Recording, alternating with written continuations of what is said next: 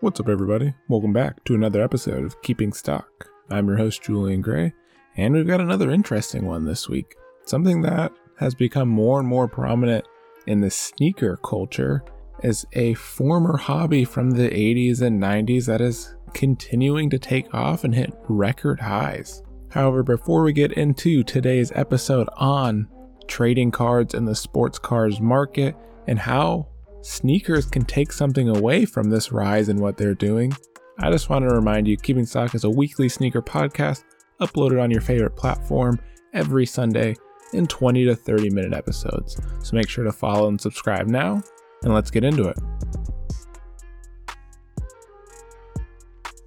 It's more than likely that during the pandemic, if you're on social media, Instagram or Twitter, you've seen something in relation to the recent surge and boom in the sports card market, whether it be Zion rookie cards, Giannis, Mike Trout, Mbappe, all sports continuing to crush in sales and volume and just general interest over the past 3 to 4 months.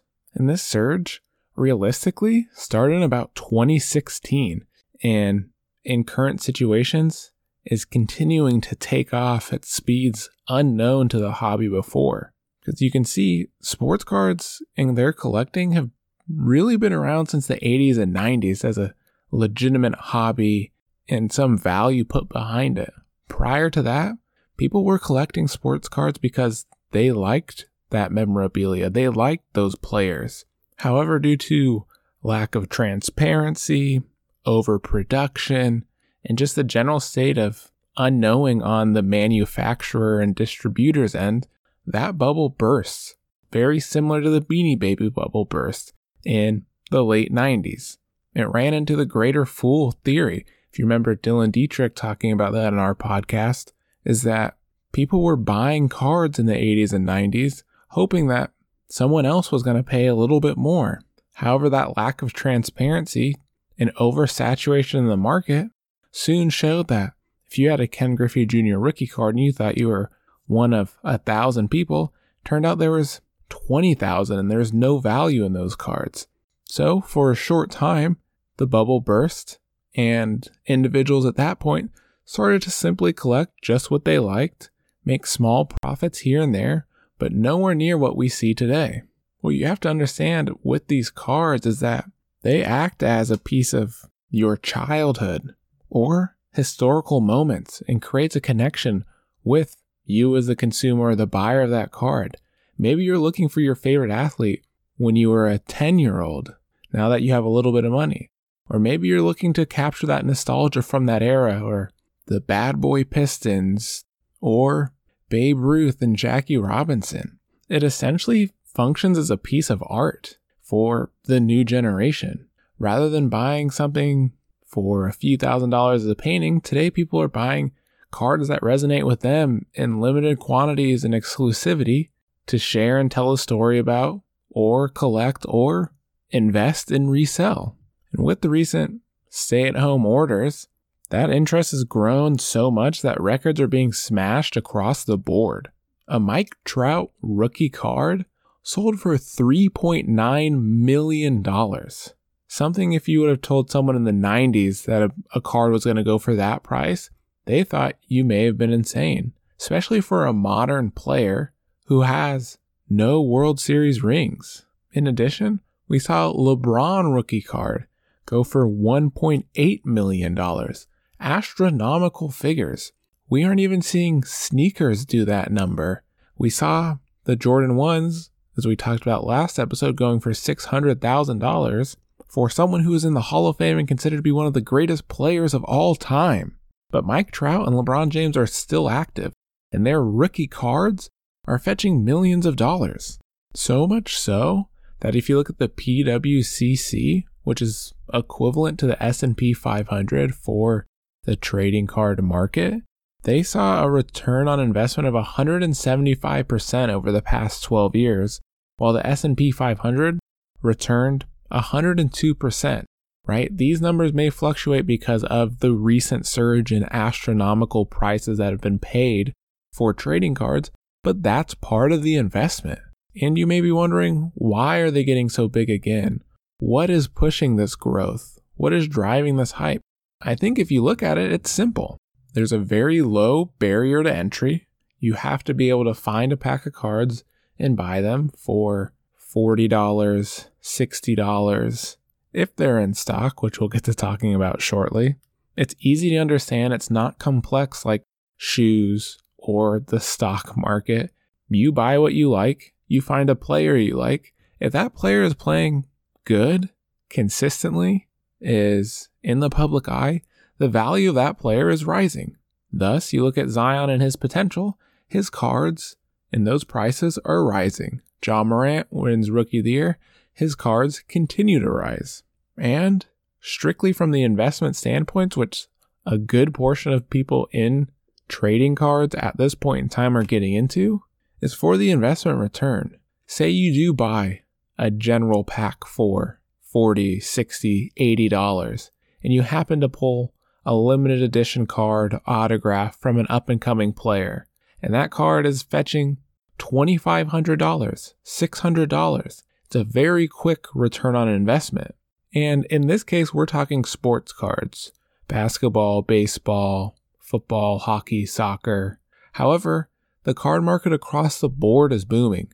Pokemon, Yu-Gi-Oh, Magic the Gathering cards fetch insane prices. In this case, we're going to continue to look at sports card, but it's across the board. So I'm sure it'll pique any of your interest. I mean, go look for your favorite player or your favorite Pokemon, whatever it may be, and see what prices those are fetching on the likes of eBay or what they're fetching on StockX, who's in the trading card market, or PWCC auctions and things of that nature. In addition to that easy and low barrier to entry, simple understanding the returns available, there's also that small gambling aspect, right? They have case breaks. An individual can do it. A group of friends can do it. Companies do it as a whole. Essentially what a case break is you pay for a slot, whether that slot is $30, $50, $100, whatever may be charged based on the type of pack they're breaking, and they assign you a team. So if it's an NBA team, they assign you randomly one of the teams or maybe two of the teams. Maybe they give you the Thunder in the West and they give you the Heat in the East. So now you paid your slot, and if a Thunder card is pulled, that is your product. So you can see why the gambling aspect, if you give $50, $60, and you happen to pull the Pelicans or the Grizzlies or the Mavericks or the Bucks with high profile players, and they happen to pull an autograph from one of those players or a variant of one of those players, you could instantly see a 10 or 20x return on your investment. Further, why it's becoming to get so big is that those companies learned from their mistakes in the 80s and 90s. They understood they oversaturated the market. Now there's more transparency. They're better utilizing tech to serve the consumers and help drive this secondary market. Because at the end of the day, it's great for them. Yeah, people are making crazy returns, but think about all the people who are getting cards that have zero to no value in them. It works the same for the company. They're sellout of packs. Some people are going to make a return. They're going to come back and buy more. You have a customer lifetime value. So now with that very 10,000 foot overview of trading cards and sports cards, I wanted to touch on the fun part here. What sneakers could learn from the trading card industry? The first idea that I thought would be super exciting and super fun as a collector would be to introduce memorabilia into sneaker purchases. As you know, you can get cards that have autographs, jersey pieces, pieces of the game ball, among other things. So imagine you go to adidas.com and they've set up a special product. You have the Damian Lillard 7 in the general release, and then you have Damian Lillard 7 exclusive. And that exclusive version is $25 more than the general release pair. When you purchase that exclusive version, no refunds available. You see the colorway of the shoe. Say it's just a black and white Lillard 7 for $25 more, but there is the potential that you receive an autograph on the shoe or on both shoes. You receive game-worn shoes. Maybe it's from a special moment. Maybe it's just from any other game, but you get those shoes with authentic verification. Imagine how sweet that would be as a sneaker enthusiast and collector, right? Is that you purchase a pair of Lillard, say that you buy a size 9, you get your size 9, and then they also happen to send a game-worn pair to you, or your size 9 has been signed by Lillard. It just adds another level of flavor to the sneaker game in your collection, because at the end of the day, once you start growing your collection over 25, 50, 100 pairs, none of those are signed in most cases. So it's fun to add that connection and closer tie to the player or that shoe or the story behind it, given that option. In addition, it could be interesting if StockX or GOAT instituted a grading platform for used shoes or even dead stock shoes. Right now, StockX only functions on dead stock shoes and verifies them. GOAT, you can buy used shoes from. When you look at sports cards in their lane, you're looking at their grading platforms.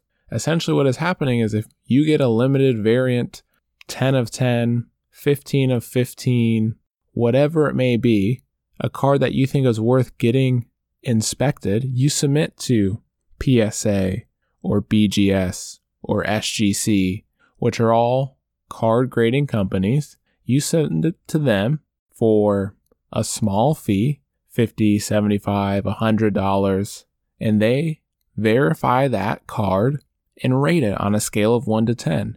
If the image on that card is slightly off-centered, you're going to lose a potential grading point. If the corners are bent, if there's damage to the card, the overall condition, then they'll send it back to you. You get a Gem Mint 10, the highest rating you can get, that card's value goes up substantially over a card that hasn't been graded. So when we pivot to look at sneakers, could you imagine if instead of brand new shoes, they instituted a way to authenticate and verify used shoes and give them a rating? I know it is tough and this is a stretch, but say you wore a shoe once or twice, you submit it into StockX or any grading platform. They rate the shoe based on its wear, its tear, the materials, glue stains, all of these things, and then send it back to you with a rating. I mean, now that I say it out loud, what if it was just for new shoes? Rather than having to send it to StockX and then getting it verified once it's sold, what if they got the shoe, you got the Union Air Jordan 4, submitted it, and they said, wow, this is a perfect Union Air Jordan 4, and submitted that verification, logged it with blockchain technology so that that couldn't be changed. So now that you know your shoe you have is the perfect condition, as opposed to your friend submits a pair and his has some glue stains or frayed edges and he gets an 8 out of 10. How does this play with the retailers? A little tough, but that's part of the factor of submitting it to get graded in your purpose. Because if you want to sell that shoe for a higher value, having that authentication or verification could add an extra $100, $200. But overall, the most intriguing idea I came up with to have sneakers benefit from the sports card industry is adding the exclusive product element to sneakers. We used the Lillard 7 as an example before. Now let's use a Nike example.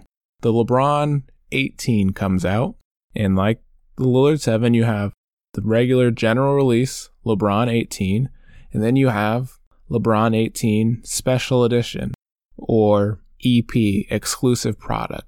And that one is $50 more, $60 more, however you want to price it. Once again, non-refundable, but you purchase this exclusive product. Similar to the memorabilia aspect, maybe you could lump it in together. This exclusive product gives you the ability to win a redemption. Maybe that's a redemption for sneakers.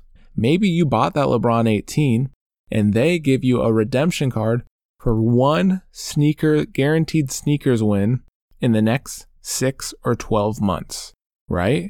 So now you bought a $220 or $280 LeBron 18. You've now won that sneakers pass to pick up your favorite release coming up, and it's on the house, or it's 50% off, or you just have the ability to purchase it, right? They could play with that in any regards. Now, if that Travis Scott, Off-White, Fragment, Union, whatever limited collaboration comes out, you could use that redemption card to purchase and order the shoe early through your sneakers app. That's just one way they could go. What if they gave you a specific 2 of 2 colorway of that sneaker? We know LeBron has many player exclusives that are 1 of 1 to him, but what if you got another pair? They gave him a special pair for Christmas Day that didn't release to the public. From the LeBron 18 you purchased earlier, you won a pair in your size that only you and LeBron James own. Could be absolutely astounding to have that in your collection. Absolutely priceless. Just a way for Nike to connect with a consumer. Or third option, the gold ticket.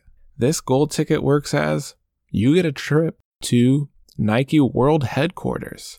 They let you come to the campus, tour, go to the elusive employee store, and just have that experience. Talk to your favorite designers, understand Nike's history, or anything in between. A special Nike event, All-Star Weekend, courtside for the dunk contest, all of these limited and exclusive golden tickets that they could come out with. Just from, instead of having the general release version for $220, you gambled and bought the $280 version of the exclusive product just to see if you'd win. This kind of works similar to what sports cards do with redemptions. Sometimes you'll get a blank card that says you get this specific signed card, send it in to us and we'll send it to you shortly. Or they do golden tickets to go to Cooperstown, the Baseball Hall of Fame.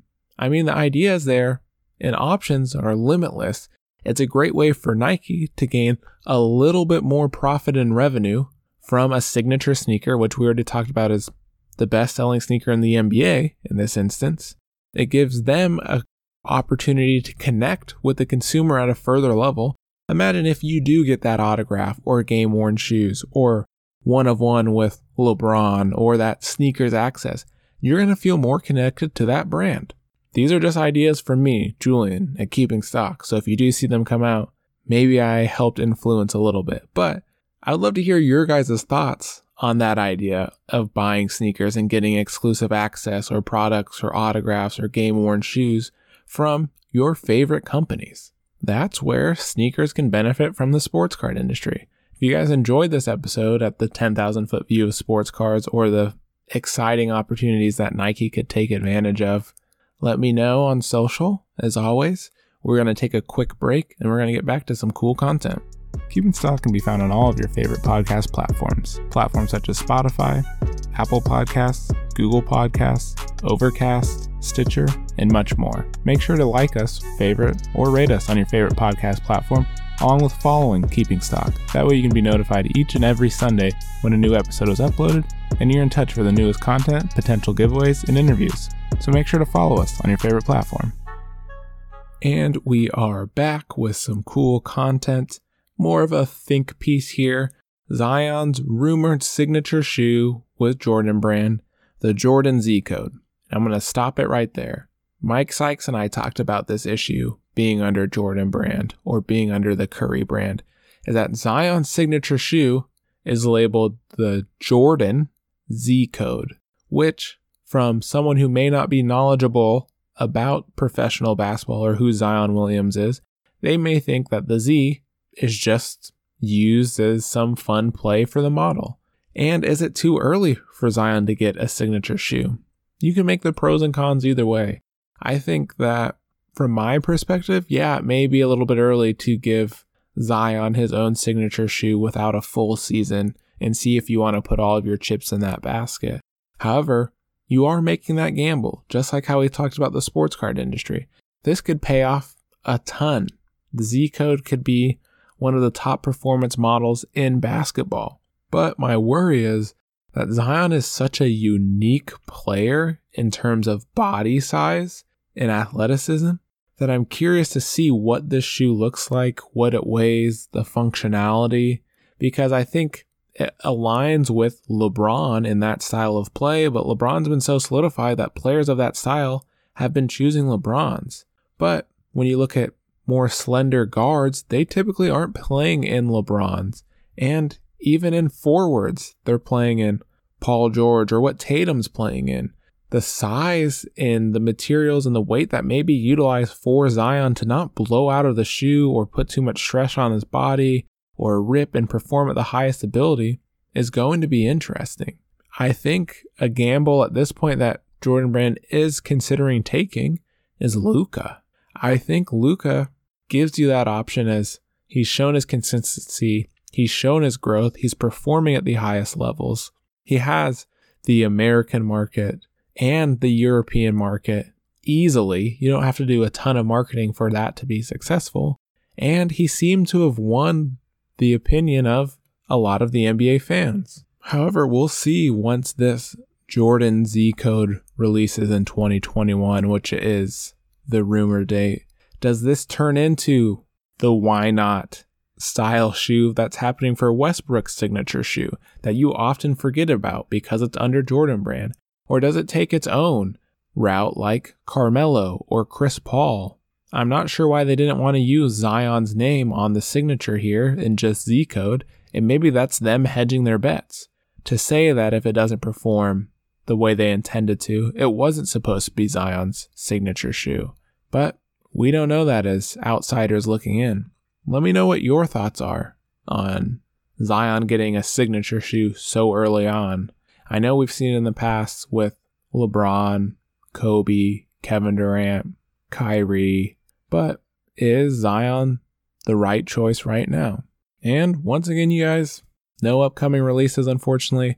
I am still out of office, but I appreciate you guys for tuning in. I hope you enjoyed today's episode or gave you some thought pieces on where sneakers could be going and how they could connect with the consumer, or just about where Zion and Jordan Brand could be heading. As always, I appreciate your time, and I'll catch you next week.